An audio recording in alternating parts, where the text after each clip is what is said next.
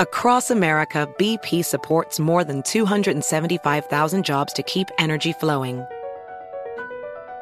Jobs like updating turbines at one of our Indiana wind farms and producing more oil and gas with fewer operational emissions in the Gulf of Mexico. It's and, not or.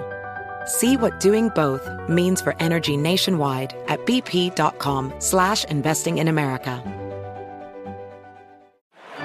Epic matchup between your two favorite teams, and you're at the game getting the most from what it means to be here with American Express. You breeze through the card member entrance, stop by the lounge. Now it's almost tip off, and everyone's already on their feet. This is gonna be good. That's the powerful backing of American Express. See how to elevate your live sports experience at americanexpress.com slash with Amex. Eligible American Express card required. Benefits vary by card and by venue. Terms apply. Apple Card is the perfect cashback rewards credit card. You earn up to 3% daily cash on every purchase every day. That's 3% on your favorite products at Apple, 2% on all other Apple Card with Apple Pay purchases, and 1% on anything you buy with your titanium Apple Card or virtual card number. Visit apple.co slash card calculator to see how much you can earn. Apple Card issued by Goldman Sachs Bank USA, Salt Lake City branch. Subject to credit approval. Terms apply. Welcome to Fantasy Football Weekly, a production of iHeartRadio. Time now for Fantasy Football Weekly from iHeartRadio, your weekly source for the nation's best fantasy speculation and advice. Now, along with the guys from GuillotineLeagues.com, here's your host, Paul Charchian. Welcome to Fantasy Football Weekly. I am Paul Charchian. Co-hosts today are Scott Fish and Brian Johnson. Hello, guys. Hey, Charge. Howdy, gents. Oh, hi, Scott. How are you? Hey, what's and, going on? And It's been a Scott. Fish also. Yeah. No, you said Good to my name. Back, Yeah, Scott. It has been Yeah. a little while. Lots to get to over the course of this show. We will, as always, get to the nine players upon whom you can take a chance. We will answer three tough questions. We'll give you some premature speculation, and we'll break down every matchup fantasy football weekly style with letter grades on all the players you care about. And we begin with the Eagles taking on the Colts. Scott, Eagles need a bounce back performance here. Yeah. Colts squeaky been- wheel. Maybe a squeaky wheel game Well, performance. I'm, I'm really glad that you brought that up because Yes, you know, it the could be. No, don't do is it. in- Is in place right there. and who would be the squeaky wheel player here? yeah, I think it's probably got to be AJ Brown after his uh, kind of dud last week, the But one did he catch squeak? game. Did he squeak? I don't think he squeaked, but I think Hey, you can't have a squeaky wheel that don't squeak. I think the whole team is squeaking. This they're just not doing it publicly. He's they're squeaking behind the scenes. Speculative squeaking. Yes, we got an automatic A on Jalen Hurts. You aren't benching him anyway. Colts isn't a great matchup. They don't allow a ton of yards passing, but six of the 10 quarterbacks they faced had multiple scores. They've given up three rushing scores. Uh, Hurts tends to do that. So A grade there. I got a B grade on A.J. Brown. You're not benching him. He had a dud last week, as we just mentioned. Um, I would expect the Colts to run a ton and try to emulate what Washington did, but Brown had five touchdowns in the three previous games, and Philly's angry, and that that squeaky wheel, man. I got it. I got it's, it for it's him. not. I got it. It's, It's not A.J. Brown. He's got to say something to be a squeaky wheel. I don't know. Uh, the Colts are number one against the slot, though, which is where Brown often Mm-hmm. plays. So that's why I only have a B grade. I think it's going to be a lot of running. And uh, uh, over to DeVonta Smith, I have a bench grade on him. Over the last five weeks, only two wide receivers have topped 50 yards on the Colts. That was uh, Terry McLaurin. We don't have Matt here for the sounder. we should get that on the board. Uh, and Davante Adams, and it took eight plus targets for each to get there. I think uh, I think Brown is the more likely guy to have a good day. It's not outside the realm of the possibilities, but the number two wide receiver has done almost nothing against the Colts. The best best game from a number two wide receiver against the Colts was 53 yards, and that took eight targets. Wow. DeVonta Smith doesn't usually get that kind of volume. it- it- Smith's such a boom or bust guy, and Right. this feels like a bust game. It I, does. I'm with you. Very dangerous. It does. start. It does. We don't just keep an eye on what the tight end situation happens. It might be six foot seven Well- Mm-hmm. Tyree Jackson that takes that role. It might be Stoll. Keep an eye on it, but I don't. I have him on the bench for this But week. don't you think that with Goedert out, that's there are going to be a lot more targets to spread around I don't know about here? a and lot, Smith but some. get fed that way. Once again, I think I think Indianapolis keeps this game on the ground and keeps it a slow pace where maybe it's not as many targets as a normal game. So you're telling me you like Miles Sanders a lot. I do like Miles Sanders. I got a B grade on on Sanders. The Colts D is allowing the most running back touches per game against them at over 30, but only at 3.8 yards per carry. But the volume should be there for the clear number one in a potent offense that's already that's he's being very effective with his lower touch counts mm-hmm. and getting goal line work. And the weird thing is, no catches for three straight games for Miles Sanders. I know. He can catch. They're just they don't throw to Yeah, him. that's part of the B grade. Not a lot of catching, and he's only topped 80 yards twice, and it took 17 plus touches to get there. Mm-hmm. So just a B grade for him. Kenneth Gainwell, I have on the bench. I at first thought, ooh, the Colts are fourth, have allowed the fourth most receptions, third most, most receiving yards. That originally had me thinking Gainwell's a sneaky play here. He doesn't catch that much either. The Eagles have under 100 receiving yards total out of their running backs in this entire season. Not even a single performance over 22 yards. Okay. They don't throw. Agreed, but To the runners. With Goedert out, Right, You know, right, this it's might, possible. There might be a spot somewhere. Yeah, it's it's possible. Yep. Uh, It's possible. On the other side, Matt Ryan had a fine day against one of the easiest QB match matchups possible last week, but he only threw it 28 times. And it seems like this new Jeff Saturday offense is going to run a lot. Well, that's the that is the ticket to beating the Eagles. And is it doing it on the ground. Exactly. And Washington laid that blueprint. So Mm-hmm. with low volume, I don't want Ryan in my starting lineup. I will say I do have C grades on both Pittman and Campbell because Ryan is Ryan in his last three games is hyper targeting those two and basically just those two. Yes. 26 targets for Pittman, uh, 34 for 34 for Pittman, 29 for Campbell in those three games. Um, everybody else just 14 total targets. Uh, guys who have that gotten that kind of uh, target volume have been in the mid 60s to 100 yards against uh, the Eagles. I think I think we can see those two get eight to 10 targets and decent C level games. Uh, I don't know. I, I don't know what to make of the tight ends. They're all switching up, and now it's Kylen Granson's turn. So Right. I have them on the bench right now. Woods has been ruled out of this game. So if you were desperate for a dart throw, And I here, do think Granson's a little bit. Granson's starting to emerge, but it's it's one game. It's one game. So I'm I'm not going to anoint it the chart changing of the guard here in this one. Well, John. when the changing of the guard comes, it's coming for Jelani Woods. Okay, there it is. I he was it my, might be like hey, 2024. he was my number two coming. tight end coming out of this uh, of this rookie class. I, I like him a lot.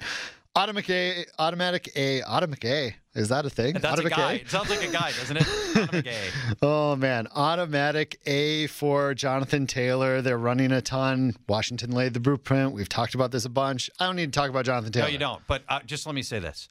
How great was that breakaway run from Jonathan Taylor last week that re- brought you back to last year? Like, Mm-hmm. Yes. you know, that he was doing that once a half last year. Yeah. And to just finally get the breakaway touchdown. Oh, We were sitting here worried that he'd be shut down, that that ankle would bother him all year, and then you're like, oh, okay, Apparently okay, all right. all right, Yes. yeah. Let's go to the Browns taking on the Bills, Brian. This game would have been far more interesting had it been played in Buffalo. No, it would not. From a would've been fantasy awesome. perspective, we want points. Yeah. Reality football wants Oh, snow. I love the Blizzard Fa- games. oh, no. Both of the running backs would have been shorter than the snowfall, though. So There's something to that. Uh, it would have been all Nick Chubb, go straight ahead. Ah, I, I was I was very excited, but now we're going to be in the antiseptic Ford Field. Perfect weather conditions. Yeah, whatever. suited for a shootout. I'm much happier this way. But uh, we'll start with the Cleveland side and Nick Chubb, who will not be plowing through the snow, giving him an A since week eight. The Bills are allowing 157 rushing yards per game to running backs, the second most in the league during that span. Chubb is averaging 5.7 yards per carry this year and 18 carries per game, which is a lot. He's only seen 20, car- 20 carries or more three times, though, so far. But in each of those three games, Cleveland has won. And you want to know how many wins Cleveland has? Three. Three. So feed Nick Chubb in this game. Also, definitely worth noting, linebacker Tremaine Edmunds has been ruled out for the Bills, which Yeah, bodes very out- well for Chubb. outstanding. Also, very good coverage at linebacker, and that Yeah. could affect David and Njoku if he ends up playing. Yeah, the, the, this, we'll talk more about the Bills' defense, but not as scary as it was earlier in the season. I, but I still have Kareem Hunt on the bench. Over his last four games, Hunt has gotten double digit double digit carries just once. He's topped one catch just once during that same span. And there's not really a pass catching angle here. The Bills have allowed one running back to top 30 receiving yards, and they've, and they've surrendered just two scores to the position through the air. Over the wide receivers, Amari Cooper gets a B. I was going to mention his horrific home and away splits, but uh, can't really do that now. It's kind of a, a neutral, Right. a neutral no site. Uh, what I do know is uh, cornerback Tre'Davious White will not make his return for the Bills. It seems like we've been waiting on that know, week in and week out, but uh, that bodes well for Cooper as well. And Buffalo has surrendered five wide receiver touchdowns and two 100 yard receiver uh, performances. Performances over the last four games. So a B for Cooper and a C for Donovan Peoples Jones. My take a chance on me wide receiver from last week. I think you get a peacock for that. 99 yards. You can get 100, but we'll take five for 99. How about a touchdown? Yeah, he, he has yet to That would be score, nice. but uh, at least 70 receiving yards in five of his last six games. But most importantly, I did the research here, guys. He was born in Detroit, Oh, went to oh. University of Michigan. This is like a platinum homecoming. It's not like just the college. it's a this is a Like, neutral site this is homecoming. where, born and raised. Oh yeah, you know, you're not playing in the enemy stadium. You're playing in a neutral site stadium where all your fa- your Yeah. family can come. So it and supersedes surrounded home field people who want you to advantage. fail. yeah. We're, we're moving It's it up the- to a B. It's the ultimate. Well, I'm going to a B. Yeah, Homecoming. I'm getting too excited. I'm, I'm, I'm almost deep-pantsed right now. I'm so excited about this homecoming. So a B Are for you DPJ. DPJ pantsed? I'm going to move on to the tight ends now with uh, David Njoku. Give him a C. Sounds like he'll make his return uh, this week. The Bills are allowing more than five catches per game to tight ends, which is kind of a mouth-watering production in the tight end wasteland. So we'll take that. So a C for Njoku if he goes, and if he somehow sits, I would give that C to Harrison Bryant, uh, like I did last week. And lastly, Jacoby Brissett, uh, borderline C, but I have him on the bench. The Bills have surrendered zero or one passing touchdowns in seven of nine games. Only Patrick Mahomes and Aaron Rodgers were able to throw for multiple scores against them, but both had two. So Buffalo hasn't even allowed three touchdowns yet uh, this year, and mostly zero or one. So Brissett on the bench. Over to the Bills side, Devin Singletary gets a B over his last four. His volume has been on the rise, averaging 13 carries as opposed to only eight through the first five weeks. The Browns were just torched for three total touchdowns by by Miami's back. So Singletary should be a solid start. Of course, Stefon Diggs is a solid start. He gets an A. Even though the Browns just held Tyreek Hill and Jaylen Waddle to a combined 110 yards, and no lone receiver has topped 70 yards against Cleveland over the last four, they have surrendered five wide receiver touchdowns during that span. So an A for Diggs, and for those reasons, uh, those same reasons, you got to give Gabe Davis a B. You play him when he's healthy, and he is this week. So a solid start for him. Not a solid start for Dawson Knox, but I'll still give him a C because, again, it's the tight end wasteland. There aren't many options out there. There they are. I will never forget on our Sirius XM show, I had to, our producer had me sing that tight end wasteland to Baba O'Riley. Tight Annoying. end wasteland. I wasn't on that. I, I feel like I was on that show. But I feel anyway, like you were. Anyway, we don't care about Sirius XM radio here. So you can roll with uh, Knox in a pinch, but temper your expectations. The Browns are allowing just three catches and 44 yards per game to tight ends, and they've surrendered just one score to the position.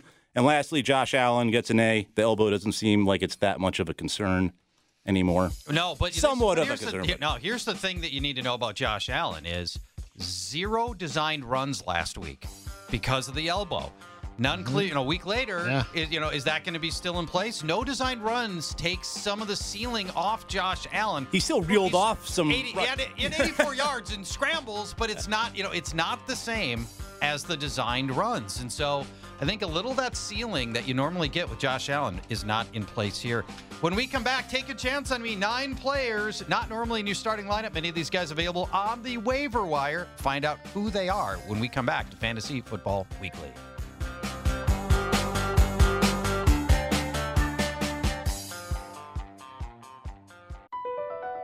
BP added more than $70 billion to the U.S. economy in 2022 by making investments from coast to coast.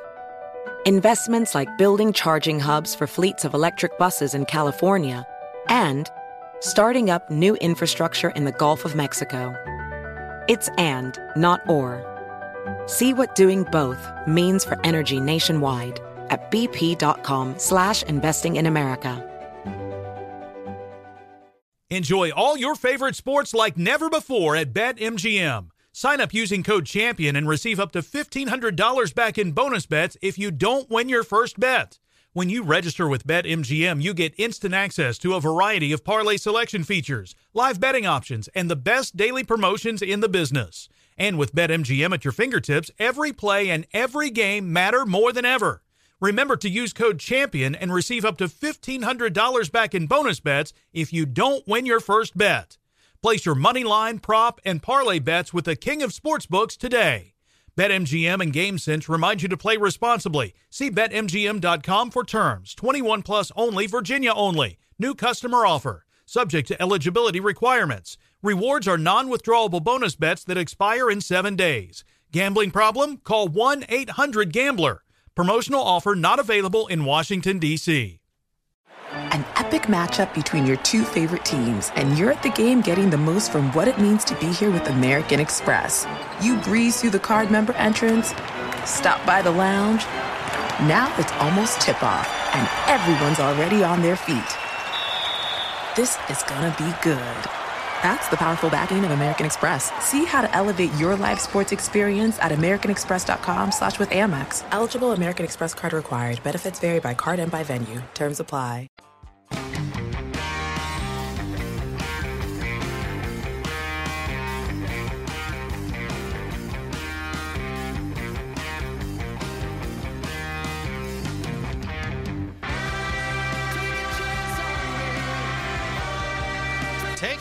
On me.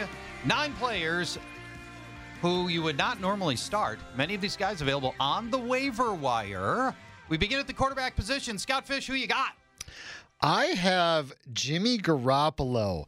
In his last four game versus the Cardinals, uh, since he's been with the 49ers for those uh, interdivisional battles, he averages 331 yards and three scores per game. He blows up on them every time, owns the cards. Pair that with the fact the Cardinals rank third worst against fantasy quarterbacks, giving up the fourth most yards, fifth most passing touchdowns, and also being bottom 10 in many other metrics. I got Jimmy G. I like it.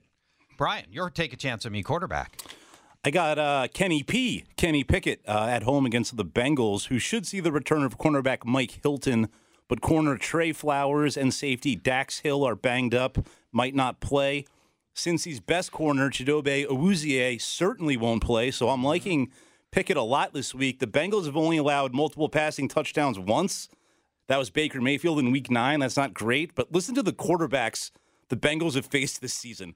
Mitch Trubisky, Cooper Rush, Joe Flacco, Teddy Bridgewater, Andy Dalton, Marcus Mariota, and Jacoby Brissett. That's all. That's the full list. There's Lamar Jackson. They knocked out Tua, but Okay, like right. basically Pickett might be the best pass thrower they faced all season. So I like Pickett. Go. All right, I'm going to take Danny J as my take a chance on me quarterback against Chicago. Opposing quarterbacks averaging a healthy 266 yards and almost two touchdowns against the Lions. But the big angle on Daniel Jones is on the ground. Detroit has been housed by mobile quarterbacks like Jalen Hurts, Geno Smith, Justin Fields, who combined for four touchdowns against the Lions. Fields rolled up 147 rushing yards against the Lions last week, and still, I like uh, I like Jones, both air and ground this week. Nice. Let's go to the running back position, Scott. I have my good buddy Tyler Allgeier. I don't, Oh, I don't know if you can call him good buddy. Uh, this is the fourth best matchup he's got this week against the Bears, who just got rid of Roquan Smith and Robert Quinn to make it even easier. They've allowed seven running back touchdowns in just the last three weeks. You might think the Atlanta backfield seems a bit of a mess, but Allgeier is out snapping him, out out snapping Cordarrelle Patterson, out touching him. He's getting more pass game work than Patterson, who weirdly only has six catches for 39 yards on the year. Wow. He's getting nothing in the pass game, Patterson is. Allgeier's getting more of the work. He gets almost 13 touches every single game. I got Tyler Allgeier in a great matchup against the Bears. All right, you're running back.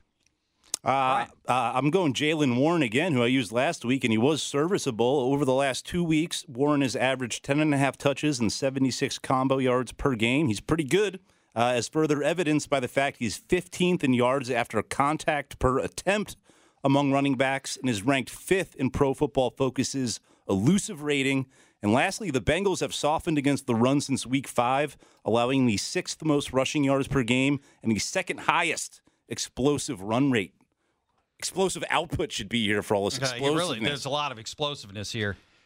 Isaiah Pacheco is your new lead back for the Chiefs uh, since gaining the starting work in back to back weeks. Last week, a career high 16 carries. Now, Yes. you may be thinking, that's not that much, 16 carries.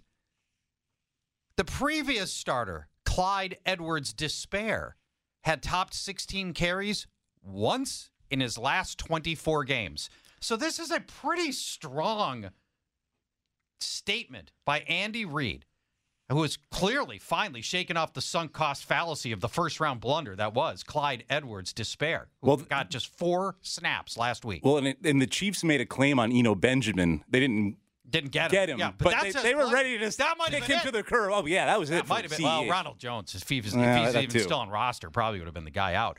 Um, how is Pacheco doing so far? 4.7 yards per carry is pretty good. His 82 yards last week were the most by a Chiefs runner in 26 games.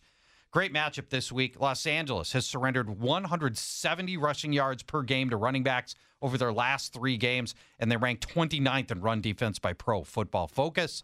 Isaiah Pacheco. Let's go to the receivers. Scott Fish, who you got?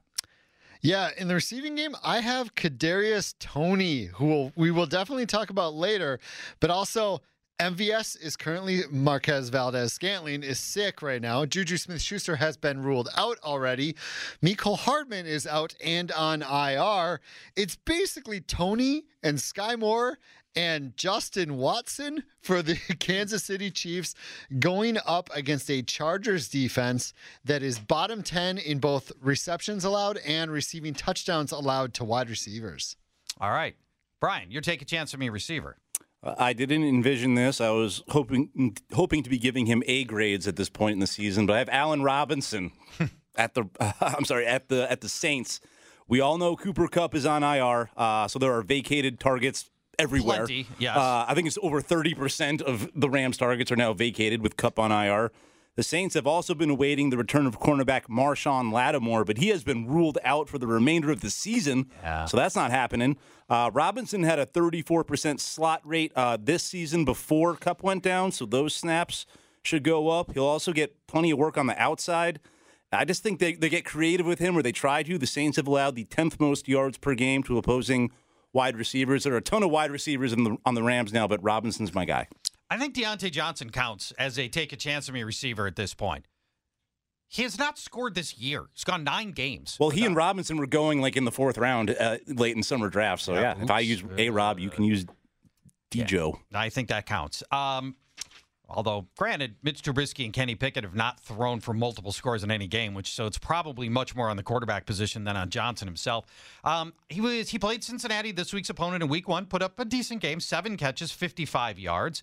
Uh, his primary defender, and you alluded to this earlier, rookie backup Cam Taylor Britt, Brian, who allowed a score last week, and he's giving up a perfect passer rating in the three games in which he has substituted for injured cornerback Chidobe Awuzie. So we'll try Diontae Johnson. Let's see if we can get him in the end zone first time this year.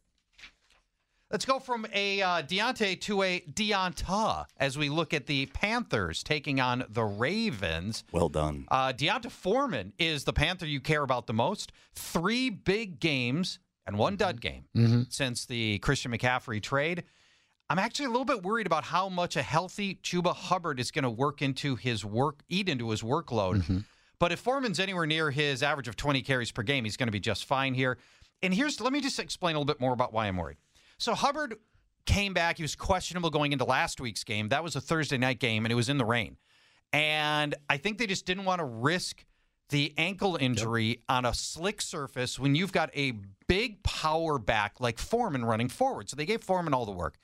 I think Hubbard's going to eat into this workload much, much more than people realize, and I'm nervous about that with Foreman here. Baltimore has yet to allow running back to top 91 rushing yards, but has allowed four touchdowns in the last four weeks. So hopefully Foreman can get goal line work here and he gets a B grade. Hubbard is startable. I've got the C grade on him for the reasons I just talked about. I think I think he is going to get more use than most people realize. Um, also, medium, basically a neutral style matchup. And the last time Hubbard was healthy, he ran for 63 yards and a touchdown. So startable here. And then the only other Panther you care about is DJ Moore. Last week's four catch, 29 yard performance against the league's worst pass defense does not give you a lot of confidence in starting Moore this week against Baltimore, coming off a bye and with Baker Mayfield under center. In five full games with Baker Mayfield, DJ Moore is averaging 39 yards and 0.2 touchdowns. That's it. Um, I think the only way you can rationalize starting Moore, who I've got a bench grade on, is if you believe the Ravens will jump to a big early lead and it's going to be all passing for the rest of the game. Uh, but I don't see that happen. I don't necessarily see that happening because the Ravens' offense just hasn't done that much this year. So DJ Moore, bench grade. Uh, let's go to the Baltimore side. Speaking of under underwhelming offenses, as I alluded to, and I, I hate to sound like a broken record because I, I do Baltimore a lot, and I've talked about Lamar Jackson many times in the show. The passing just isn't going very well, and his rushing doesn't automatically make up for it. Get this from week four forward, Lamar Jackson is quarterback 22. That feels like a guy you should have sabotaged drop a week ago. Uh, Or two three weeks weeks, ago. ago when we were talking about it. Absolutely. His average game since then is 169 passing yards, one passing touchdown, 65 rushing yards, and no rushing touchdowns. That's Lamar Jackson's average ga- average game over the last effectively six weeks.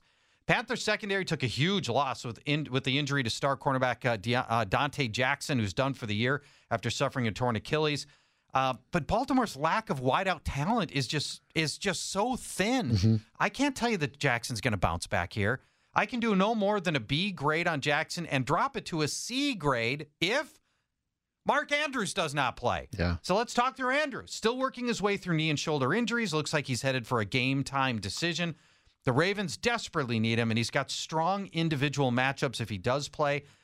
Safety Myles Hartsfield allows the most receptions and yards of any safety in the league.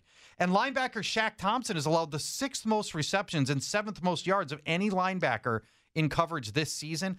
So if Andrews starts, I'm giving him a B grade. If he doesn't go and you inject Isaiah Likely, we'll give him a C grade if Andrews does not go.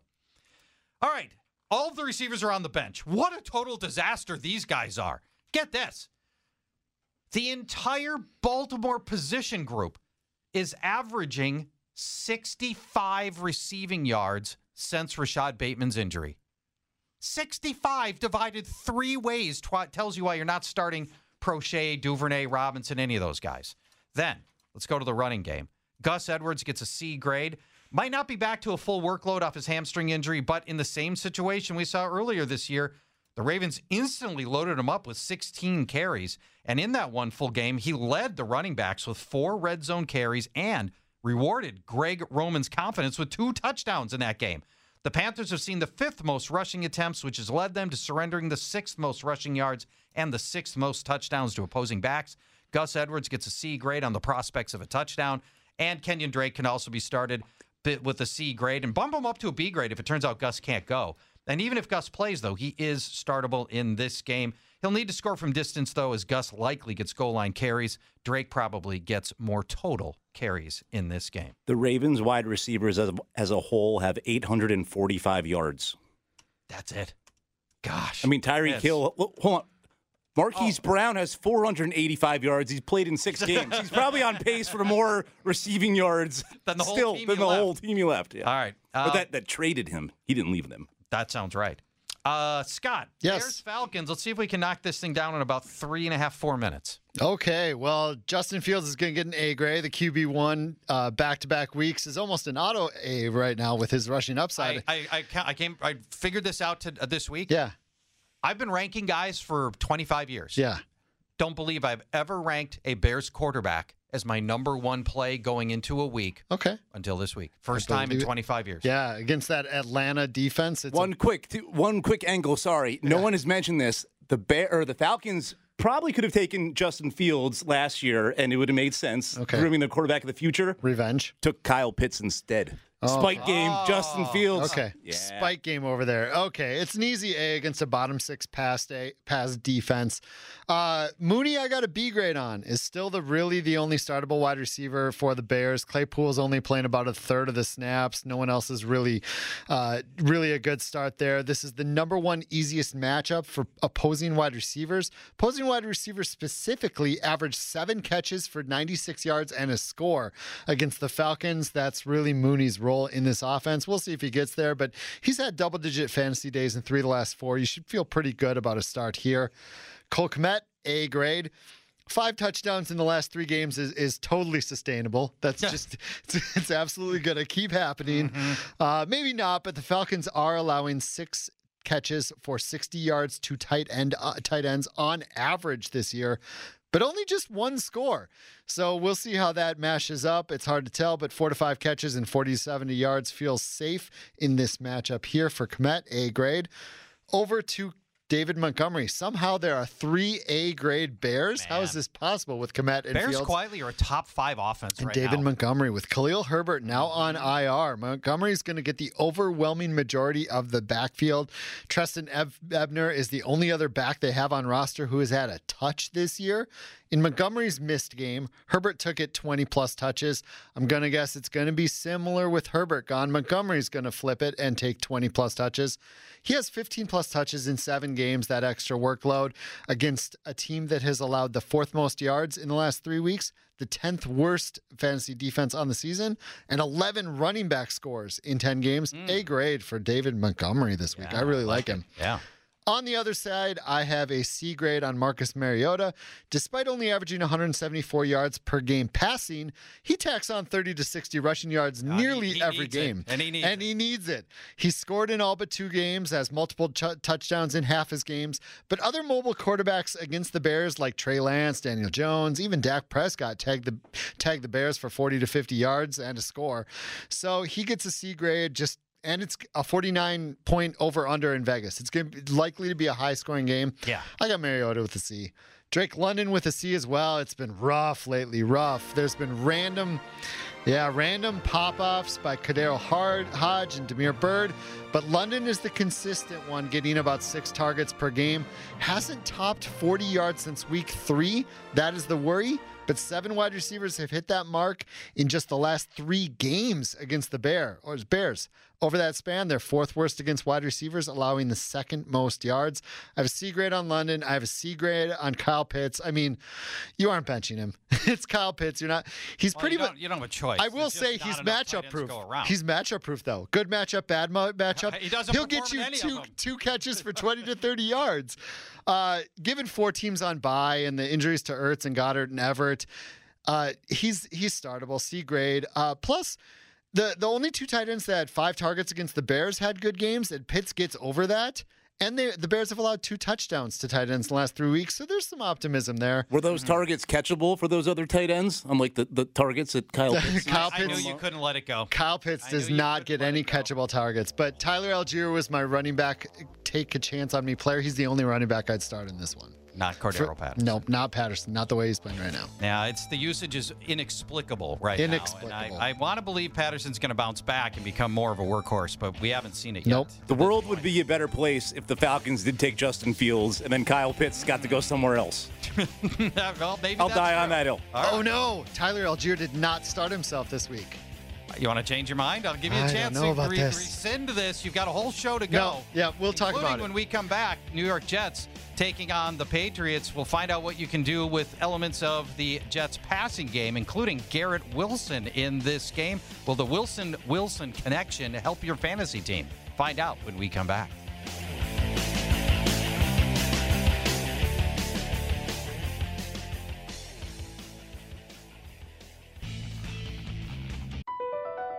Across America, BP supports more than 275,000 jobs to keep energy flowing. Jobs like building grid-scale solar energy in Ohio and producing gas with fewer operational emissions in Texas. It's and, not or. See what doing both means for energy nationwide at bp.com slash investing in America. Enjoy all your favorite sports like never before at BetMGM. Sign up using code CHAMPION and receive up to $1,500 back in bonus bets if you don't win your first bet. When you register with BetMGM, you get instant access to a variety of parlay selection features, live betting options, and the best daily promotions in the business. And with BetMGM at your fingertips, every play and every game matter more than ever. Remember to use code CHAMPION and receive up to $1,500 back in bonus bets if you don't win your first bet. Place your money line, prop, and parlay bets with the king of sportsbooks today. BetMGM and GameSense remind you to play responsibly. See BetMGM.com for terms. 21 plus only, Virginia only. New customer offer. Subject to eligibility requirements. Rewards are non withdrawable bonus bets that expire in seven days. Gambling problem? Call 1 800 Gambler. Promotional offer not available in Washington, D.C. Busy weekends are a breeze with American Express Platinum Card. 8 a.m., wait to board plane in the Centurion Lounge. Much better. 2 p.m., grab seats for the game. 6 p.m., book an exclusive reservation with Resi Global Dining Access. Right this way. Because the American Express Platinum Card offers access to the Centurion Lounge, must see live events, and exclusive reservations at renowned restaurants. That's the powerful backing of American Express. See how to elevate your experiences at AmericanExpress.com slash with Amex. Terms apply.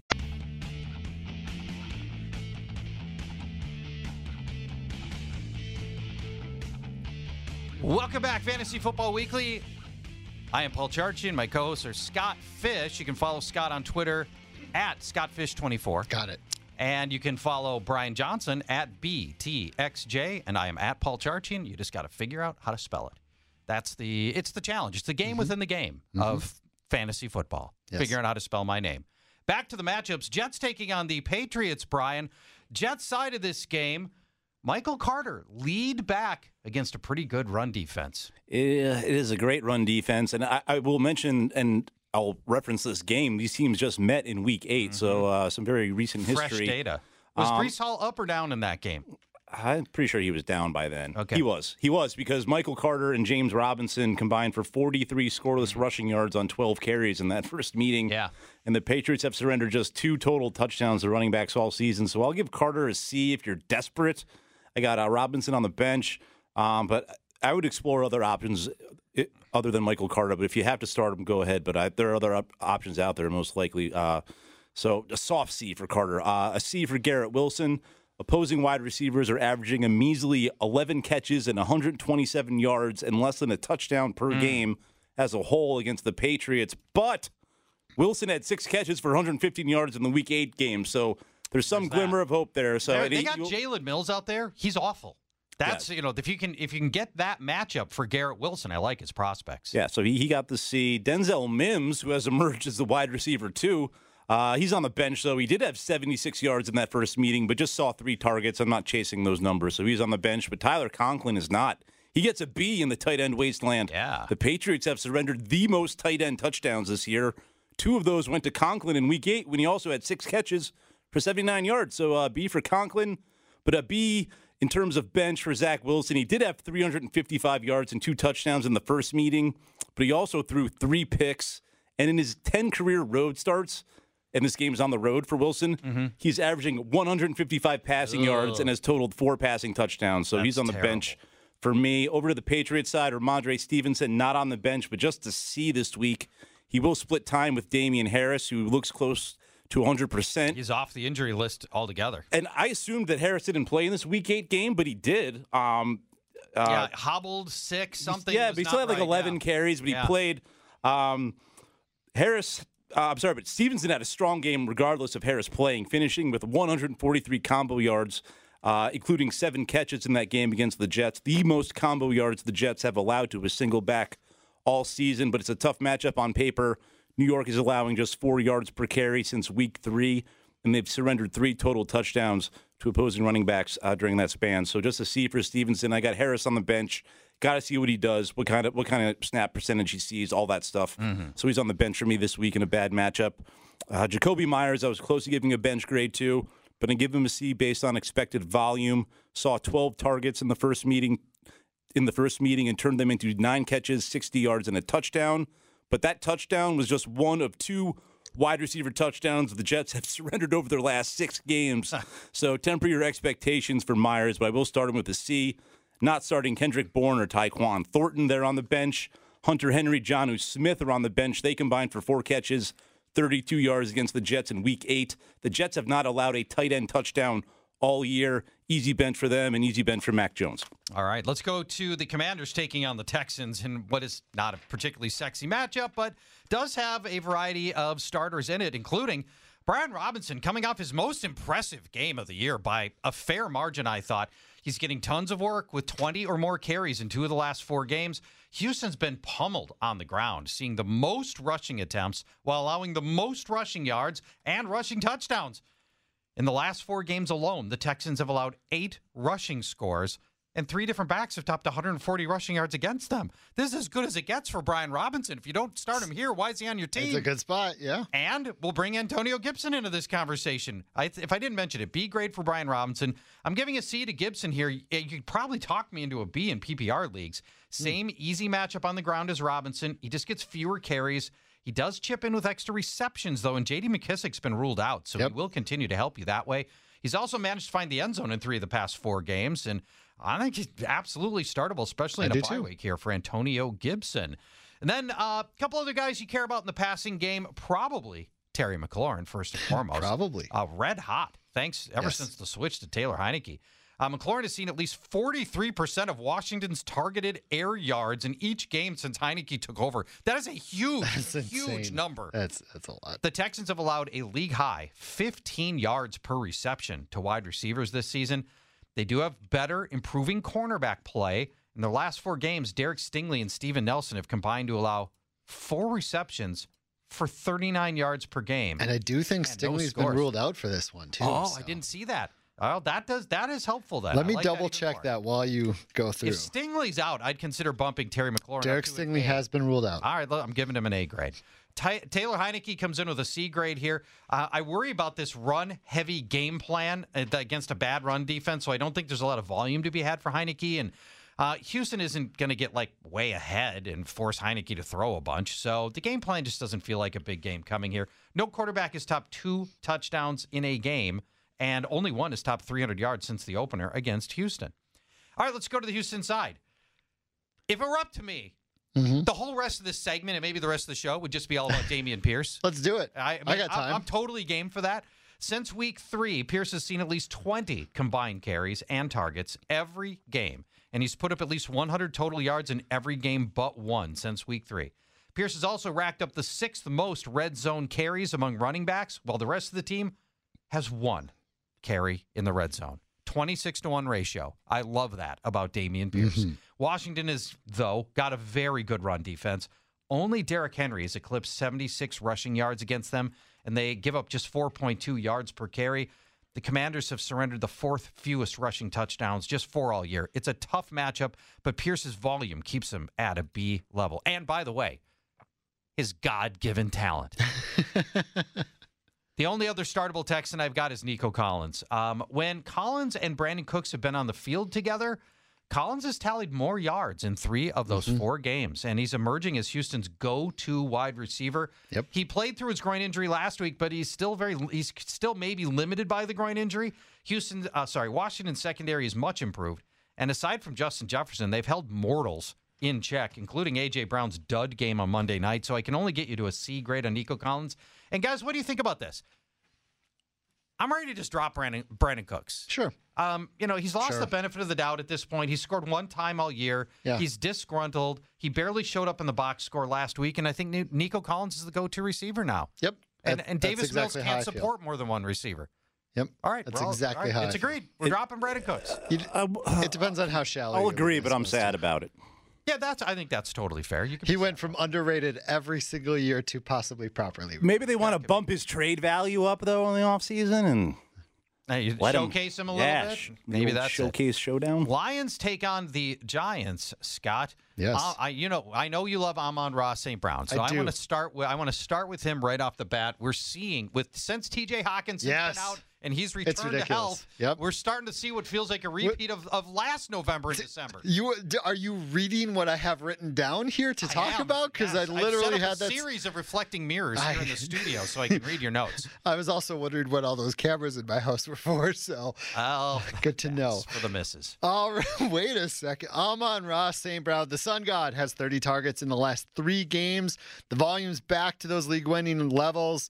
Um, over the last uh, three weeks, the Giants, actually, let's start here. The Giants on the season have been a top 10 pasty against wide receivers, but over the last three weeks, they're third worst. Wow. They've allowed six different receivers over 50 yards. They're averaging about 186 yards and a score to wide receivers per game. And it's not even like huge studs. It's the Jags and the Seahawks and the Texans are blowing them up blow, at, at the wide receiver position. I have an A grade on Amon-Ra. I do have Jared Goff on the bench though. Uh, Giants allowing 230 yards per game. It's it's it's not a lot despite what the wide receivers are doing. They've given up just 10 passing touchdowns in nine games. Uh, as as for the tight ends, you're, you're not starting the Brock Wrights and No, the world. No, we're no, we are not. Yeah, let's go over to the running backs where it gets a little more complicated. Yeah. I'm going to start here. Jamaal Williams missed some practices this week with an illness. I think he's likely to push through and go, and Yep. he'll be fine. D'Andre Swift logged his first full week of practice since coming back from injury. He's been limited in previous weeks. Uh, even last week, Dan Campbell said, We're going to work him in more. And so he's been splitting Barely. snaps with Justin Jackson. Yeah. This week is the first week. None of those comments are out there. He had a full week of practice. I'm not saying D'Andre Swift is back. I'm saying you should feel a little bit better this week, finally, but still not great, just the way it's looked. Uh, so I have a B grade on J- on Jamaal Williams, a C grade on Swift. Williams scoring nine times in nine games. Nine But times. the Giants have only given up four times. rushing scores. Swift, I got him starting because that pass game work and how efficient he is with the ball when he gets it. But uh, the volume is on Williams' side, so I have the B grade on him. By the way, the Giants allowing 5.4 yards per carry and 11.2 yards per reception to running backs. Those are both bottom five in the league. That's bad. The only thing that keeps the Giants up high in the rankings is 22 total running back touches against the Giants per game. That's league low. It's volume. That's why that's why their rankings look good. It's mm. volume. When when they get touches, running backs get touches, they get massive amounts of yards. Over on the Giants side, Daniel Jones would your take a chance on me player getting it done through the air and ground, I believe you said. Yes. Uh, Darius Slayton, I have a C grade on, despite only four targets last week. He made the absolute most of them. Uh, he's the only guy you can really trust with targets of four, six, and six in his last three. The matchup against the Lions was great earlier in the year. Last three weeks, not as great. Uh, only Lazard, uh, sorry, Lazard, top 57 yards, and it took 10 targets. Slayton plays 83% outside. He might see some Okudah, but I don't think they're going to shadow him. And if anyone's going to score for them uh, at the wide receiver, tight ends, et cetera, uh, if Daniel Jones throws a touchdown, it's probably to Slayton. So we'll give him the C.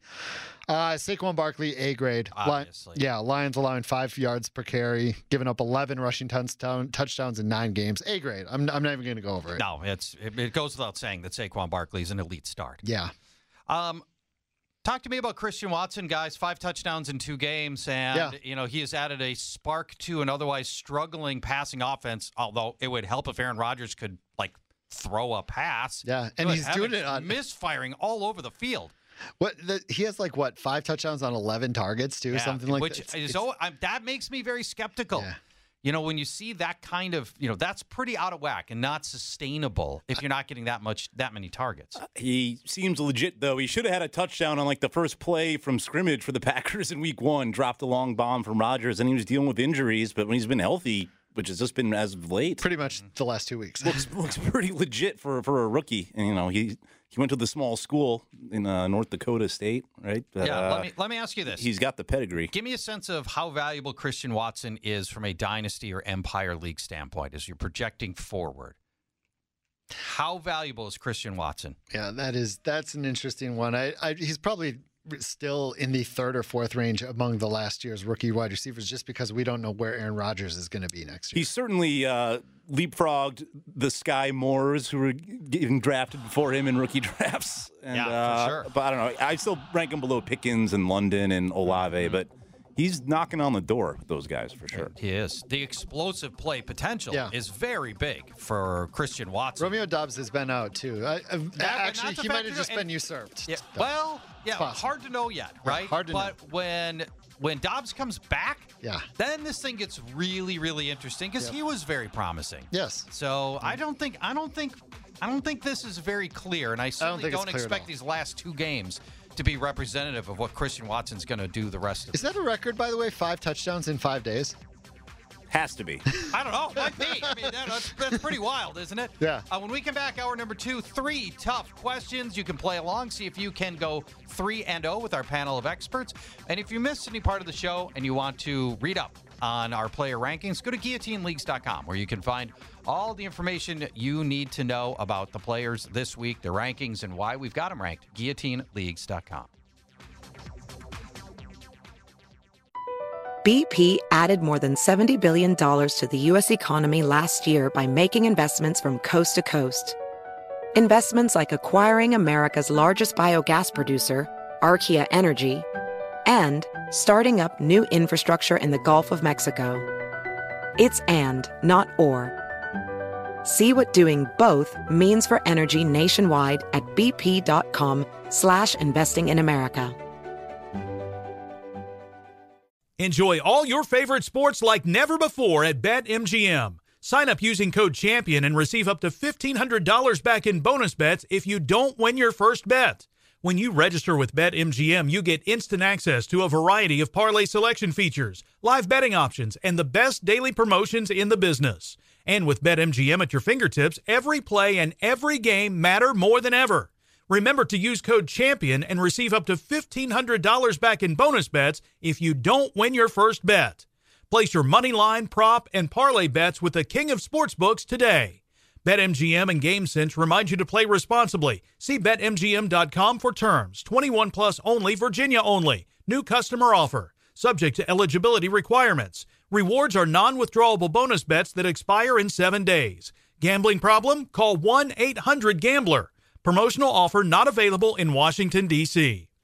When you're an American Express Platinum card member, don't be surprised if you say things like, Chef, what course are we on? I've, I've lost count. or, Shoot that, shoot that! And even Checkout's not until 4, so. because the American Express Platinum card offers access to exclusive reservations at renowned restaurants, elevated experiences at live events, and 4 p.m. late checkout at fine hotels and resorts booked through Amex Travel. That's the powerful backing of American Express. See how to elevate your experiences at americanexpress.com slash with Amex. Terms apply.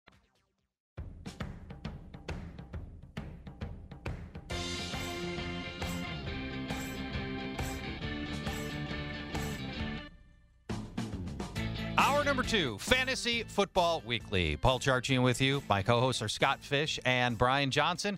This is a game we call Three Tough Questions. You can play along, try to go 3 and 0 with, against our panel of experts.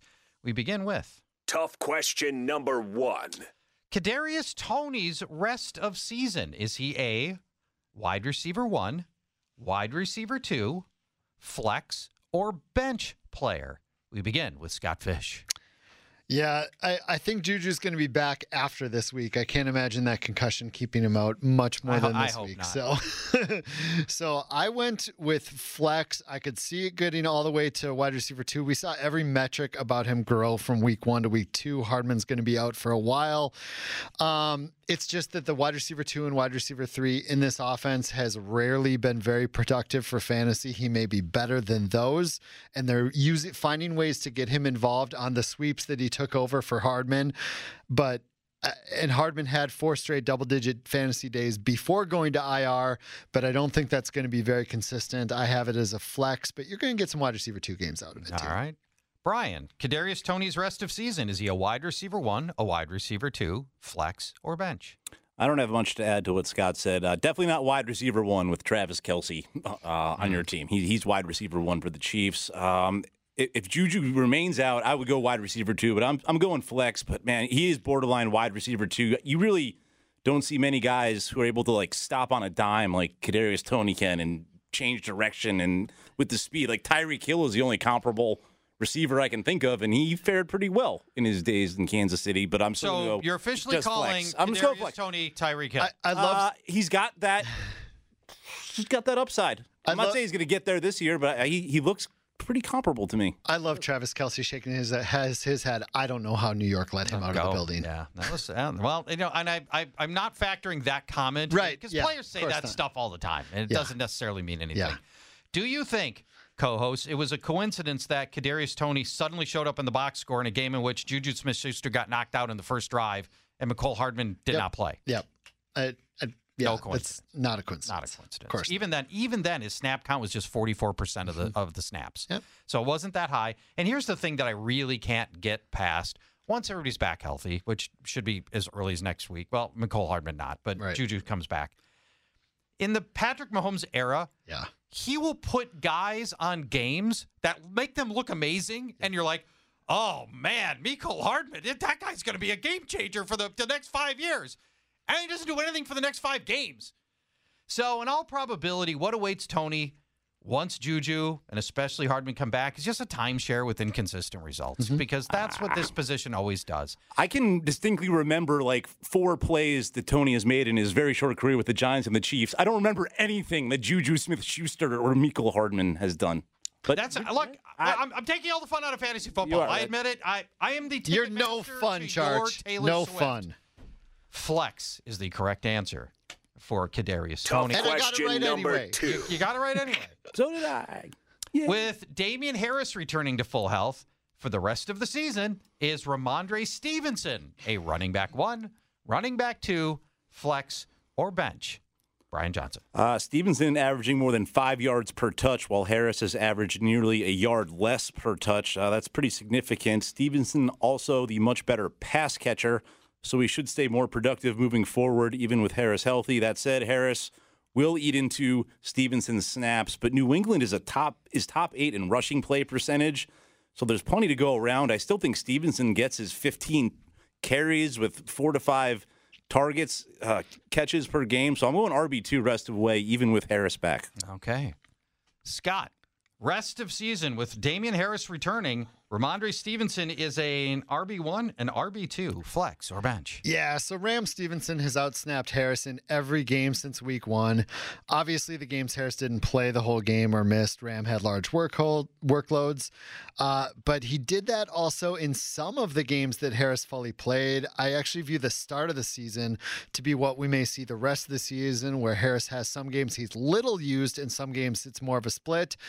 Rhamondre's RB12 right now, even with a pretty decent downgrade, I don't know that he gets past RB24 in the volume that New England runs the ball and the goal line looks New England gives running backs. I have him as an RB2. I love Rhamondre Stevenson. Yeah, I love that guy, and I think he's a special Yes. back. I, I was talking to him the other day. But, he feels the same yeah, way And he you. starts himself in his fantasy league. Probably. But here comes Damien Harris with fresh legs in a luxury in mid November. In the opening month of the season, when Harris was healthy and it was a shared backfield, he was Bill Belichick's lead back with more carries, more yards, and true. more touchdowns than Stevenson. And we've seen Belichick backfields take unexpected, weird Right. turns many, many times. Hi, Jonas And I- Gray. yeah, right. And I am not ready to count out Harris at all. And also this. Damien Harris is a really good back. He So is. Stevenson. He is good. Damien Harris is a Yep. good back. He's going to knock Stevenson back to the same flex play that he was in September when this was a shared backfield and they were Mm. getting roughly the same work, but Harris was getting more. And even though I'm Team Stevenson, I just think the reality of it is when I take off my emotional cap on this and I just look at this shared backfield, I think Damien Harris is going to end up eating into too much of Stevenson's time for him to be a sure RB2. Correct answer flex. Tough question number This- three. This is the no fun version of. I know. Tough why am I? Why do I have to be the wet blanket? What's the title of this show? It's got to It be. should be the no, wet- the wet no blanket fun show. charge. I Yeah, know, wet blanket exactly. show. Uh, should we drop? Let me start over. Tough Need a little more question number three. Should we drop Dallas Goedert or stick it out with him on our roster? Scott. Yeah, I'm stick. I'm sticking this out. Is if he's able to heal. The, their tight ends are terrible this year. If he's able to heal up in a month and be back for week 15, your week week 15, 16, 17 fantasy playoffs, uh, it- he's he's worth it. The two caveats here are: is the injury one that he may take time getting back after that, or miss more weeks than the initial four? Yep, it's a It's shoulder. coin flip. Coin flip. It's Yep. possible. The other one is you need a shoulder to catch a pass. yes, you do Yes, you do. uh, especially the high pointing that he does a lot. Uh, will the Eagles be locked into a one seed by that point and they'll keep him resting four weeks away from the playoffs? I don't know that that's quite the case. Maybe, maybe later on um, if it takes him longer. So those are two things that can do that. But honestly, if you're dropping him for a guy like Trestan Ebner or something, no. If if you see a Kadarius Toney on the free agency, what? Sure, do it. But in most cases, I say no. Just hold on to Dallas Goedert for this All right. for the moment. So your answer is no. Yeah, that was a super long-winded. You're saying hold Dallas Goedert. hold, All right, Brian. hold. Should we drop Dallas Goedert or stick it out? Hold. The end. All I don't so have much to add. the- I, I'll, I will say the I talked for 14 minutes. We've seen that, so. guys come back from shoulder injuries, running backs, wide receivers, and they- they're fine when, when they come back. It's the, the lower leg injuries that you're really skeptical about when they come back from injury, and that's not the case with Goedert. Odds are, if you were rostering him, your team is pretty decent, and he'll have a shot in the playoffs. And if he comes back healthy, you're going to want to start him. So hold him. You know, we're not doctors here, uh, but just you know, the reality is people have to make this decision this week on Yep. Dallas Goedert. And you know, as you mentioned, the earliest he can come back is Week 15. The eight and one Eagles have Super Bowl aspirations. Yeah. They care a lot more about having a healthy Dallas Goedert in Yep. January Sure. than they do in December. So there's no need to rush him back at less than full health. So Week 15 Number one could seed? be unrealistic. I don't. You know, I, who knows? They may even be. They may have. We're in Minnesota right now. You don't. they they want to. I don't think the seeding makes any difference here. I don't think it does. It's all about winning in January. Mm-hmm. Is all that the Eagles should be caring about right here. I think that's fair. Tough call, but you know when healthy, Goedert is one of three reliable fantasy tight ends. That's so, that's so valuable in this league. And yes, he's going to soak up a roster spot, and maybe you would turn that roster spot into tight end help, but you probably aren't going to because there probably just isn't that much tight end Right. help to be had out there on the waiver wire. So while you might you you might be able to drop him and find help, I think in most cases Goedert's just way too valuable to drop in Yeah. the event that he does come back for your fantasy playoffs. That said, I don't I don't I think week 15 sounds optimistic. So your answer is do not drop Dallas. Don't Goedert. drop Dallas. There you go. Yeah, and I, I took a circuitous route to get there as We, well. Yeah, we all did. Rams Except take on the Brian. Saints, Brian. They lose Cooper Kupp, but they get back Matthew Stafford. Yeah, so that doesn't really matter much without Cooper Kupp. So I got Stafford on the bench, uh, has returned to full practice, should make his return, but without Cooper Kupp, I, I got to put Stafford on the bench because I only have one starting grade on any of his pass catchers, and that was Allen Robinson, who was that might take a chance on me, wide receiver. Van Jefferson, Ben Skowronek, Brandon Powell, Lance McCutcheon, they're all on the bench. And surprisingly, in the tight end wasteland, I do have Tyler Higbee on the bench. The Rams' offensive line is They, they just had two more injuries this week. it's on life support. So Higbee's be doing a lot of blocking. Yes, there are more targets that are going to be spread around with Kupp sideline, but the Saints have allowed just one tight end touchdown all season, and not one lone tight end hmm. has topped 50 yards against them. So I'm benching Higbee this week, and I'm also benching all of the Rams running backs: Darrell Henderson, Cam Akers, Gross. Kyren Williams. Jeez. I've got some stuff to read here, but I'm not going to do it. do just it. put it there on the Thank bench. you. Remember last year when we were throwing down automatic A's on a bunch of I know. Rams? And I know. Well, yeah, you uh, Rams Saints used to be sound like the sexiest matchup in the world when it's but not not in this game. A few more starting grades for the Saints, so we'll go over to them. Not great ones though. Uh, Alvin Kamara, just to see the Saints are going to be without three starters on their offensive line. But the silver lining for Kamara is the receiving angle here. Over their last four games, the Rams have allowed seven plus catches and nearly 60 receiving yards per game to opposing running backs. So you know what? I'll give Kamara a B in PPR and a C in standard for those reasons. Uh, I'm, Crystal, I'm nervous about Kamara. you gotta be, but man, he, he can pop off in, in any any matchup really. Um, Chris Olave gets a C. The Rams allow the lowest A dot average depth of target in the league at 5.5 yards, which does not bode well for Olave's game. Who should also see plenty of coverage from Jalen Ramsey, who has not allowed a touchdown in his coverage since week two.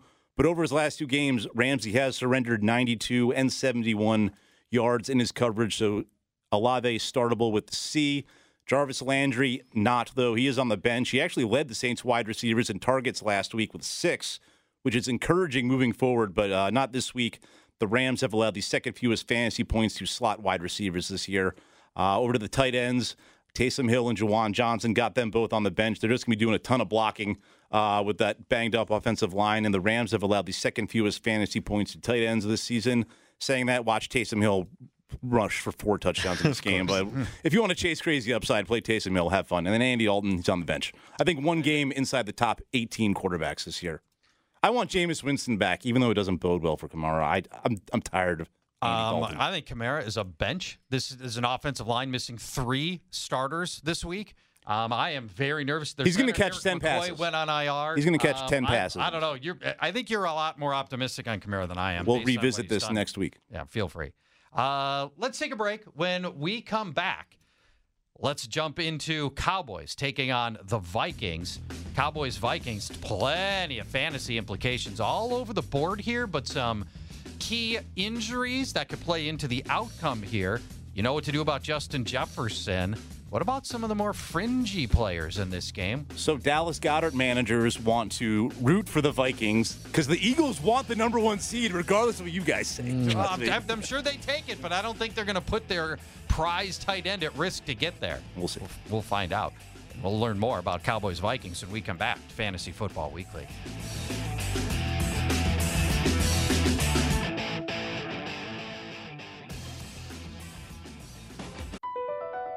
BP added more than $70 billion to the U.S. economy in 2022 by making investments from coast to coast. Investments like building charging hubs for fleets of electric buses in California and starting up new infrastructure in the Gulf of Mexico. It's and, not or. See what doing both means for energy nationwide at bp.com slash investing in America. Enjoy all your favorite sports like never before at BetMGM. Sign up using code CHAMPION and receive up to $1,500 back in bonus bets if you don't win your first bet. When you register with BetMGM, you get instant access to a variety of parlay selection features, live betting options, and the best daily promotions in the business. And with BetMGM at your fingertips, every play and every game matter more than ever. Remember to use code CHAMPION and receive up to $1,500 back in bonus bets if you don't win your first bet. Place your money line, prop, and parlay bets with the king of sportsbooks today. BetMGM and GameSense remind you to play responsibly. See BetMGM.com for terms. 21 plus only, Virginia only. New customer offer. Subject to eligibility requirements. Rewards are non withdrawable bonus bets that expire in seven days. Gambling problem? Call 1 800 Gambler. Promotional offer not available in Washington, D.C. An epic matchup between your two favorite teams, and you're at the game getting the most from what it means to be here with American Express. You breeze through the card member entrance, stop by the lounge. Now it's almost tip off, and everyone's already on their feet. This is gonna be good. That's the powerful backing of American Express. See how to elevate your live sports experience at americanexpress.com slash with Amex. Eligible American Express card required. Benefits vary by card and by venue. Terms apply.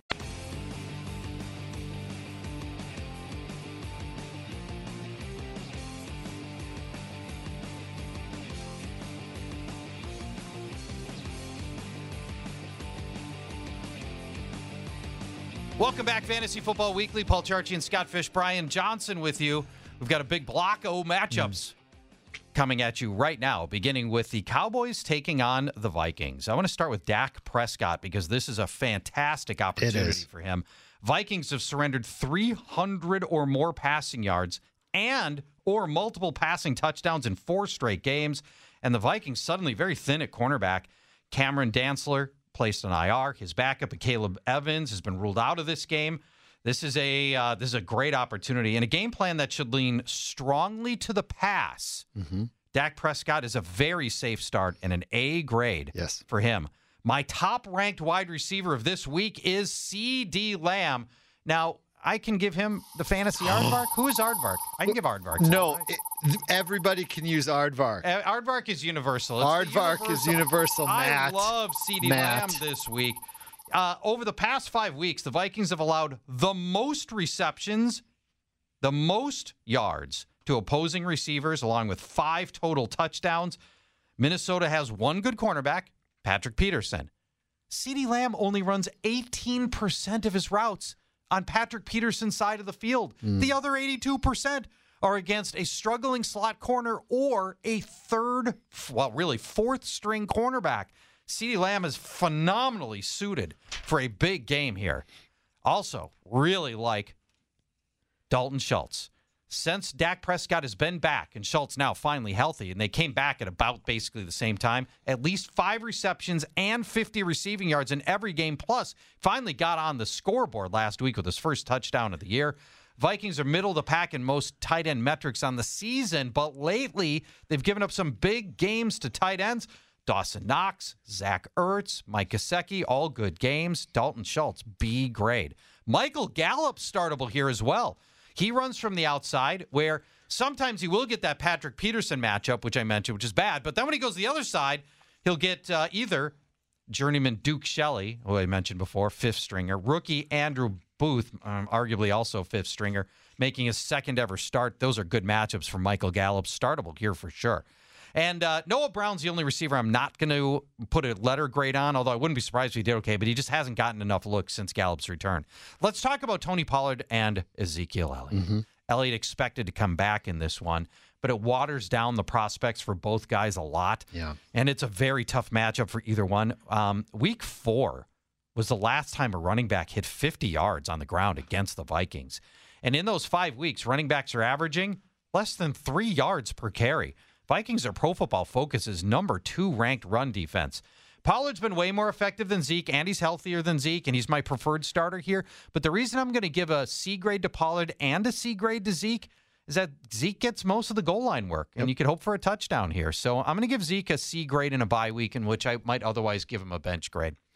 Let's go to the Vikings side. Justin Jefferson's an obvious A grade. The toe injury appears to be okay, and he was removed from the injury list on Friday, so he should be good to go. Let's talk about Kirk Cousins. Dallas has got a very talented secondary, but they are risk takers, and that's led to them allowing multiple touchdown passes in three of the last four games. The main area of concern for Cousins is the pressure he's going to take in the pocket. They do expect left tackle Christian Darrisaw to return for this game, and that's huge. Yeah, he's completely off the injury report. Yep, so. and that's that's. I mean, without him, I'd have been very worried about Cousins. But as a result, I think we're okay here. Cowboys, uh, the Cowboys defense has averaged a sack every nine pass attempts, which is insane. That's unbelievably good. Uh, they have registered the most sacks among all teams, as you would have guessed. Kirk Cousins, I've got a B grade on here. He takes a 39 game streak of games with a touchdown pass into this matchup.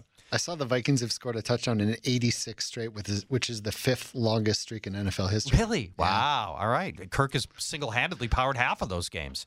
Uh, TJ Hockenson's got a B grade in this one. Since Hawkinson's trade to the Vikings, he's been the second most targeted tight end in the league behind only Travis Kelce. Pretty impressive. He also leads all tight ends in red zone targets since the trade.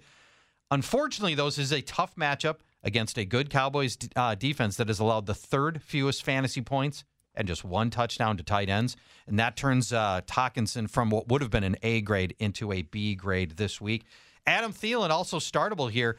Uh, Vikings announcer Paul Allen told me today that he expects Thielen to have a very sizable role The in this world game. famous Paul Allen. Yeah, Internet now- sensation, Internet Paul sensation. Allen. Viral sensation. LeBron James. Paul Allen. I've been bragging that I have his phone number. I won't give it out though. I think you should. Maybe for the right price. He runs from all over the all, all over the field. Thielen, not Paul Allen, runs from all over the field. Uh, LeBron, LeBron James probably could, uh, but most often on the side of the field, manned by cornerback Anthony Brown, assuming he gets through his concussion protocol. Brown's bad. Uh, just like last year, he's allowed, allowed the ninth most receiving yards and the ninth most, and he's allowed touchdowns in back-to-back games.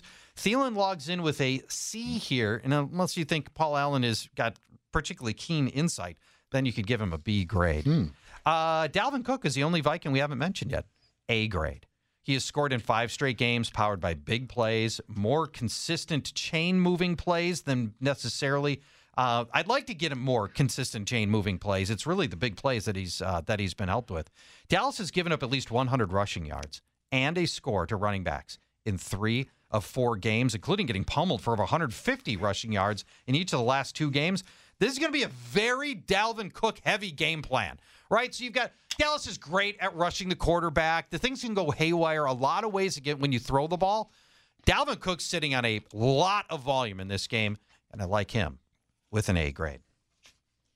Let's go to the Raiders taking on the Broncos. Scott, this is a Raiders offense that's been highly dysfunctional, but a Yep. Broncos defense that's mostly been very good. Yeah, mostly they're the number one pass defense Mm-hmm. against the pass, allowing the fewest passing yards and fewest passing touchdowns. Just six passing touchdowns on the season It's allowed. crazy. Nobody's That- close to that. That's insane. That's absolutely insane. Uh, so I have Carr on the bench. He's been a fine 240 yard, one to two score guy, but this is a bad spot for him. I do have it. I do still have Davante Adams with an A grade because he's had an A level game in all but one game, and that was the game he was sick all week leading up to. He does have a slight abdomen injury this week, but I'm not too worried about it from all reports. So I still have an A grade on him. Mack Hollins is back to the bench. He went two for 18 last week with Waller and Renfro out. Uh, Renfro out. That he had that one huge 150 plus day, but all the other days, even with players out, he's done virtually nothing. I will say this is the number one pass D against both outside receivers and slot receivers. So I have basically everyone else besides Adam on the bench. Uh, Foster Moreau, um, I have a bench grade on him, but it wouldn't surprise me. He's been a three for 40 type guy with Waller out. Um, this is a Broncos team that just allowed 62 yards in a score to Titans last week, 82 yards the week before. Um, interesting pickup there. He's got a matchup with the Seahawks next week. Yeah. That's that's that's planning ahead a little bit. Then. yeah, so that might be a pre-spec. I'm going to change my pre-spec, but no, I'm not going to. Uh, go get Mar- Moreau for the next for uh, next week's matchup. Josh Jacobs, a B grade here. He took 33 touches for 175 yards against this same team in Week Four. It's not hard to envision another day in the high 20s against them. I will say though, this Broncos run D, they held Derrick Henry down, Breece Hall. Dia- somehow Dameon Pierce, Yeah, uh, know. Austin That's- Ekeler. that's really Yeah, all those guys under 80 yards, but Josh Jacobs took him to the house. Um, the pure volume and the fact that he already did it, I'm giving a B grade to Josh Jacobs. Um, even even in this tough matchup, he already did it once. Uh, Russell Wilson on the other side. I hate to do it, but I gotta give him a C grade. It's too good of a matchup. It is. It's such a good matchup. Did you guys see that Wilson got hit 19 times Oh, last week? I didn't see that. 19 hits. Oh, also, did you see this? There's a report from one of the Denver talk ra- sports talk radio hosts saying that he's heard that Russell Wilson is calling out audibles from the Seahawks playbook. Jeez. Oh, Wow. ima- you know, imagine you're Tyler Lockett and he calls an audible for a playbook you don't know. Like, what do I do? Or, or Courtland Sutton. Yeah, that's uh, that would be crazy. Yeah. What did I wow. say? Tyler Wow. Lockett, Yeah, wrong side of the field. Darn it. Yes. Yes. Yes. Well, Tyler pulled- Lockett you pulled would Ru- understand if he was in the stands You pulled a Russell Wilson. or there. I on the just did. I did. opposing sideline. You're right. Oh. I just did exactly what Russell Wilson I, does. I have a theory that Drew Lock was in, included in that trade for Russell Wilson, so there wouldn't be a quarterback controversy. uh, the Raiders are the fifth best matchup for fantasy quarterbacks, having allowed multiple scores in all but one game. They also allow 260 yards per game, and they've even allowed four rushing touchdowns per game. Russell Wilson got one of those in the previous game that they played. Fifth most passing touchdowns allowed. I mean, this is a great spot for Wilson, but they, all those averages are light years above Russell Wilson's average of 247 yards and 0.88 touchdowns. So I'm only giving him a C grade. I could see him squeak out better, but he's just been so bad this year. It's really tough to give him much higher than that. No more Russell talk. Let's go. Yes. Uh, Jerry That- Judy. That was two minutes of Russell. It really That's was. It really was. Uh, Jerry Jeudy has been ruled out. KJ Hamler is going to be out a little while longer. Uh, Hinton, uh, oh man, I'm Tristan Hinton. Hilton. What's his name again? Kendall Hilton. Kendall. Hilton. Kendall Hinton. Hinton, Kendall yes. Hinton. Yes. Uh, is dealing with a shoulder injury after getting a decent amount of work last week. I have them on the bench. I, I, I only have Sutton with a B grade, and mostly because Jeudy and Hamler are out, and someone's got to catch balls out there. It's a byproduct of the injuries. He had six for 66 and a, on, and a score last week. Talk to me about Dulcich, though. That's where this gets interesting. Yes, let's let's go here. Uh, he disappeared last week, but he's had double-digit fantasy days in three straight. Prior to that, I mentioned the injuries that are already there. Um, he was averaging four catches for 60 yards on six targets in those. It's a better matchup, sure. We keep talking about the Broncos allowed four touchdowns to Kelce. You got to throw that out.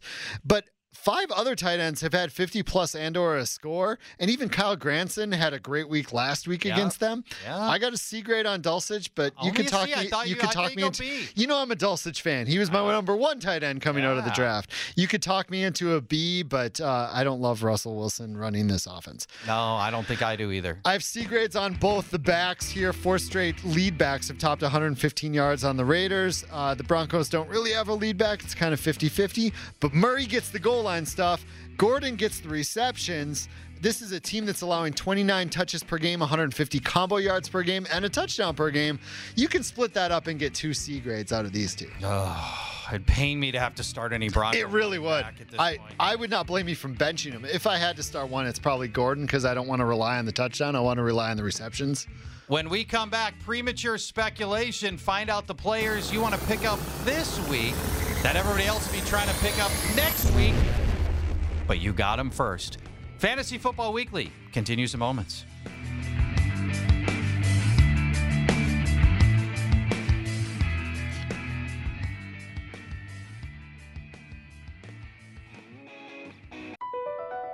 Across America, BP supports more than 275,000 jobs to keep energy flowing.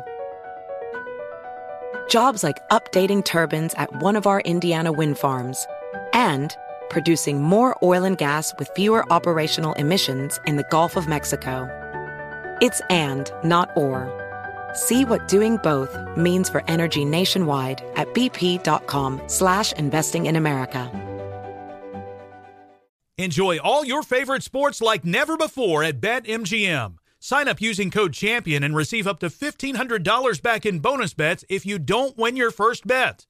When you register with BetMGM, you get instant access to a variety of parlay selection features, live betting options, and the best daily promotions in the business. And with BetMGM at your fingertips, every play and every game matter more than ever. Remember to use code CHAMPION and receive up to $1,500 back in bonus bets if you don't win your first bet. Place your money line, prop, and parlay bets with the king of sportsbooks today. BetMGM and GameSense remind you to play responsibly. See BetMGM.com for terms. 21 plus only, Virginia only. New customer offer. Subject to eligibility requirements. Rewards are non withdrawable bonus bets that expire in seven days. Gambling problem? Call 1 800 Gambler.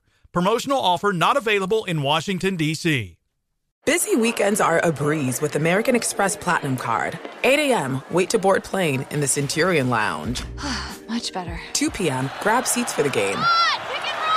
6 p.m., book an exclusive reservation with Resy Global Dining Access. Right this way. Because the American Express Platinum Card offers access to the Centurion Lounge, must see live events, and exclusive reservations at renowned restaurants. That's the powerful backing of American Express. See how to elevate your experiences at AmericanExpress.com slash with Amex. Terms apply.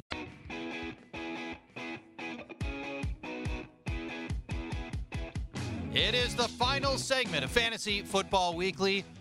Paul Charchian, Scott Fish, Brian Johnson with you. If you missed uh, parts of this show and you want to go back and hear the show, obviously you can go to the podcast if you're listening over the air. If you're listening uh, via podcast, check for this over the air. This avail- show's available both ways, which is kind of cool. Also, you can get all of our player rankings available at guillotineleagues.com.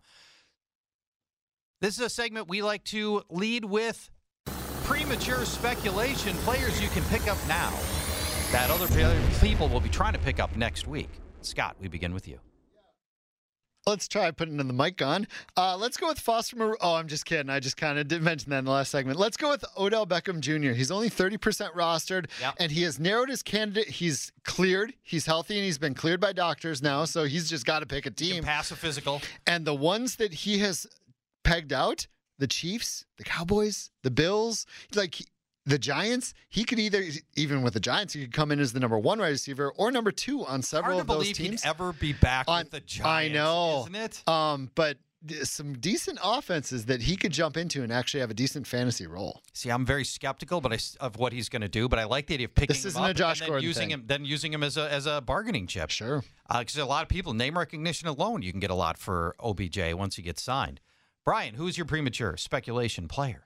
I got our Raiders running back Zamir White. Now, in the summer, we were saying it was very possible the Raiders run Josh Jacobs into the ground in his contract which year. kind of worked out that way. It yes. has worked It out has. that way, but the Raiders season is pretty much coming to an end.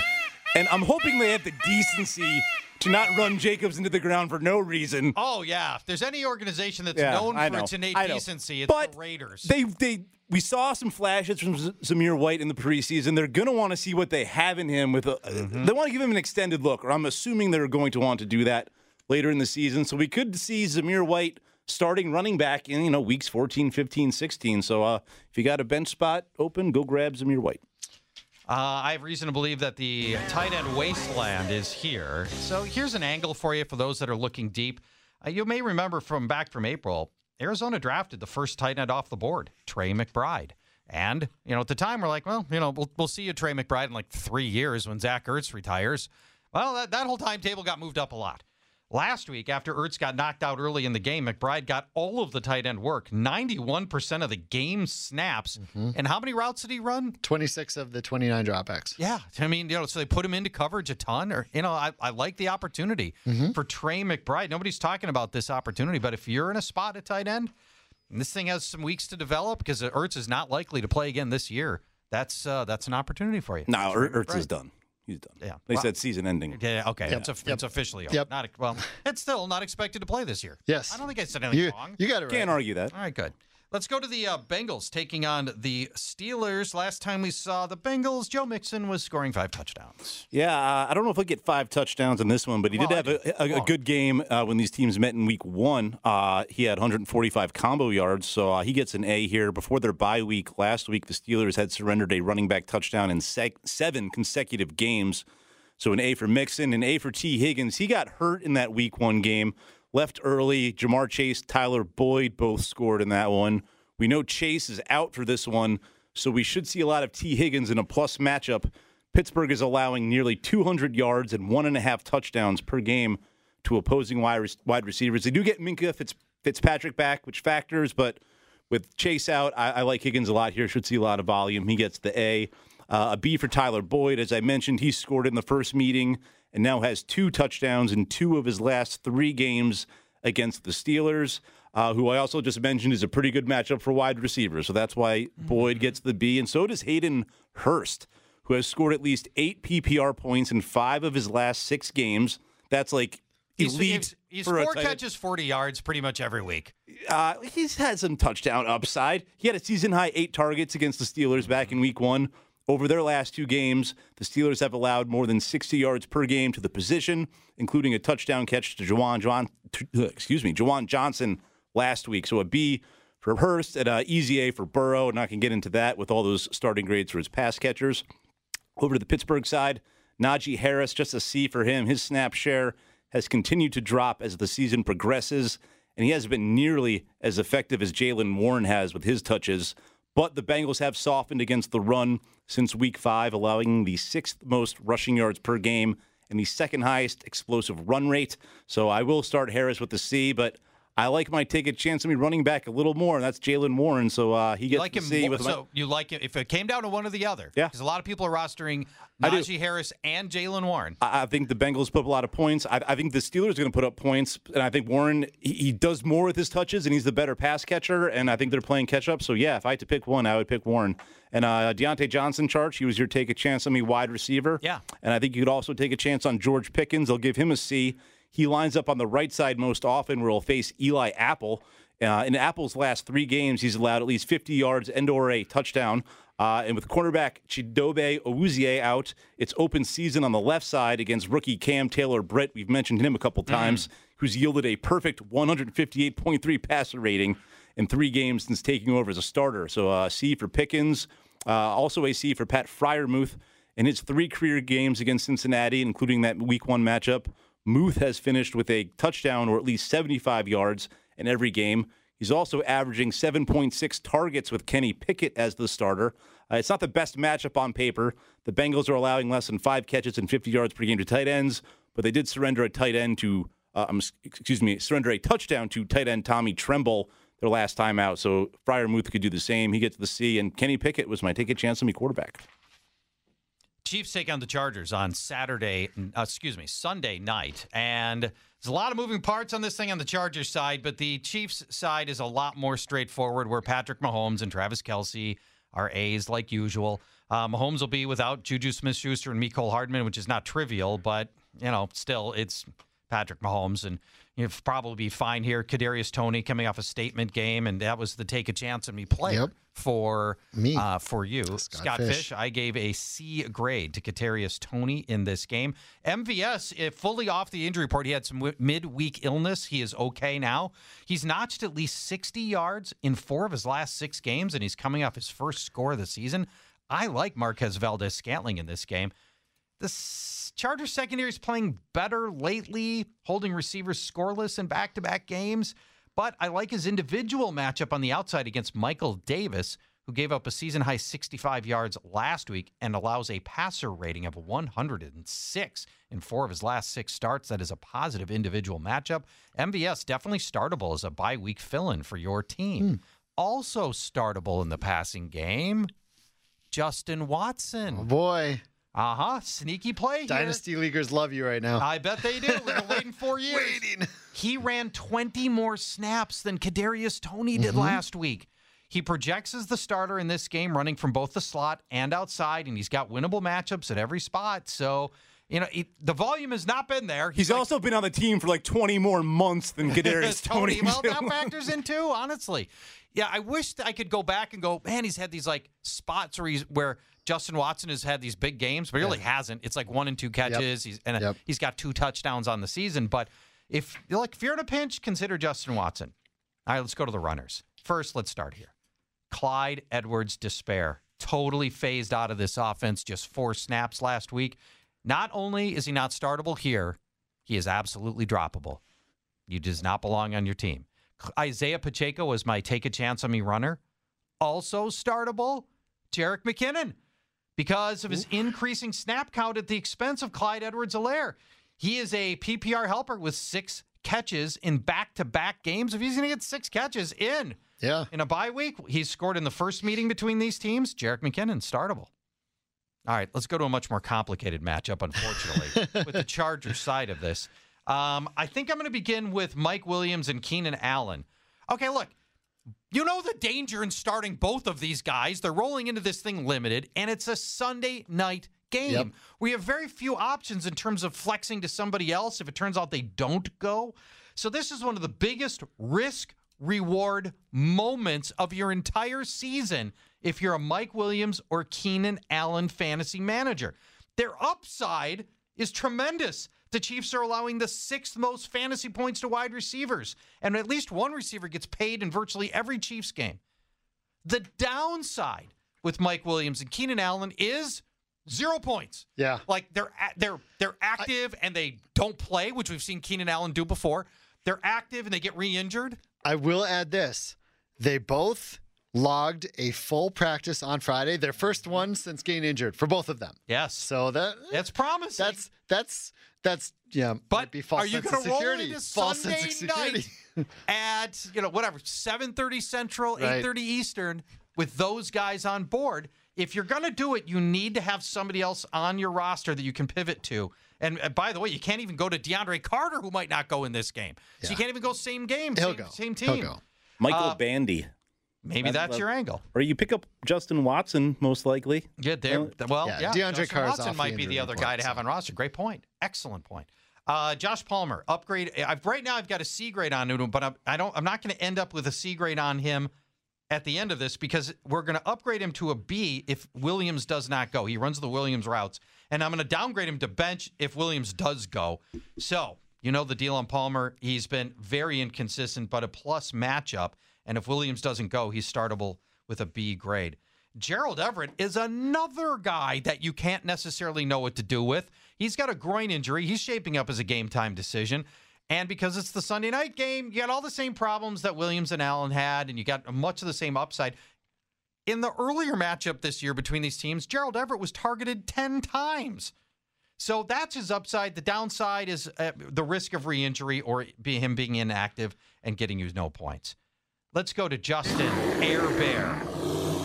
This, his offensive line is killing him. I mean, from basically from the rib injury forward, he's been a disaster so far since week three. Justin Herbert averaging just one touchdown per game, and he has not hit the 300 yard mark since week four. The best news here, though, Austin Ekeler as a receiver is going to have a huge game, and we love Ekeler as an obvious A grade. The Chiefs have allowed the second most receptions, fourth most yards, second most receiving touchdowns to opposing running backs. You know what to do with Austin Ekeler. Yes, obvious A grade and a C grade for Justin Herbert. Do we call And him the it? Beware Bear now? The Were Bear? If he But only be- performs beware. under oh, Be- Beware the, Bear. the Beware Bear. I kind of like Were Bear though, like as if you know, like on a full moon only. Justin, Jeff, well, you've got to plot that out. like Is that. he awesome in a full moon game? Our final matchup is the Monday Nighter. 49ers taking on the Cardinals. Yeah, this this one's an interesting one. Uh, It's a it's a really good spot spot for the 49ers players especially. Get this. This is a stat from Adam Adam Aizer from CBS. The 49ers as a team average the most yards after the catch, Yeah. which makes sense. It does. Kittle, Samuel, Deebo. Yeah. The Cardinals allow the most yards after Oh, the juicy, catch. It feels like it. So giddy up here for some some, some starting grades. Mm-hmm. Jimmy G was my uh, take a chance on me player, so obviously I like a lot of these guys. Brandon Aiyuk, the most consistent receiver on this team, at least six catches and at least 80 yards in four straight. Very reli- reliable B grade guy, about nine targets per game in that stretch. Cards allowing the sixth most receptions to receivers, and they including five wide receiver touchdowns in just last four games. That said, only three wide receivers have topped 80 yards this year, so they're not giving up the giant games, but they're giving up, up a lot of B level grades. So I have a B grade on Aiyuk. I have a B grade on Deebo Samuel as well. He's been relegated to the six to 10 touch guy between carries and catches. Not as much boom this year, uh, especially with McCaffrey back. Um, but this is the first. This is the first time in a bit he's been um, completely off the injury report with that hamstring injury, so he might be a little bit more ready to take on more work this week. Uh, George Kittle, A grade. It's death taxes and start your tight ends against the Arizona Cardinals, who is, allowed yeah. the most receptions, yards, and touchdowns to tight ends. In the running game, I have an A grade on Christian McCaffrey and a C grade on Elijah Mitchell. McCaffrey gets the pass catching, he gets the red zone work, he gets he gets the touchdowns. Um, he he gets just as much work as Mitchell. Mitchell really just gets the runs if we we're going to go on based on the one game sample size of last week. I hope Mitchell doesn't Uh, get the runs.